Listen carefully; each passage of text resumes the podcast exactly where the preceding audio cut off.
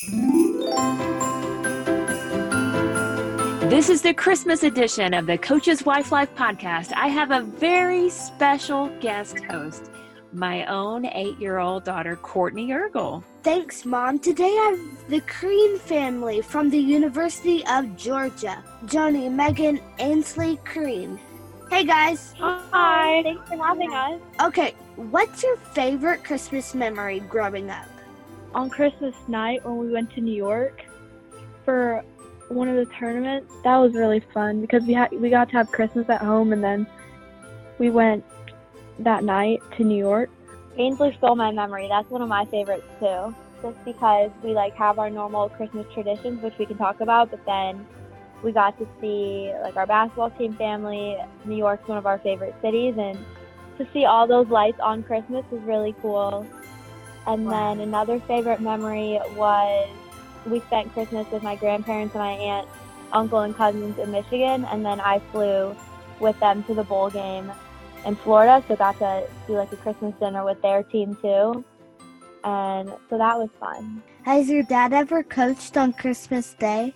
No, he hasn't. Uh, they don't do any basketball games, I don't think, on Christmas Day. Uh, the closest is uh, two days they before do Christmas some on New Year's Eve. Yeah, we've coached on we've or we played on New Year's Eve before, uh, which is fun if you win. It's not as fun if you lose.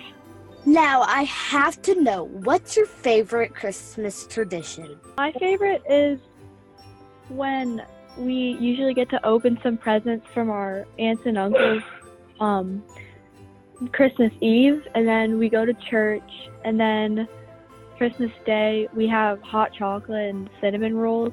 Love it. Yep, that's ours. And then my mom also makes this special breakfast casserole that is the most delicious thing ever. So we just wake up, see what Santa brings, hang out, talk, eat, and then open our presents. And like the kids will, the parents will open the presents from the kids, the kids will open the presents from the other kids. Um, and then typically we will stay in our pajamas the entire day and then watch Christmas movies, either Elf, Home Alone. We'll watch like multiple Christmas movies and not leave the house, not do anything. And it is always so much fun. That's amazing. I bet that is so fun. I hope you have a Merry Christmas. Merry Christmas, Merry Christmas too. This podcast is brought to you by Ruler of Hope. Ruler of Hope is a nonprofit that supports medically fragile children.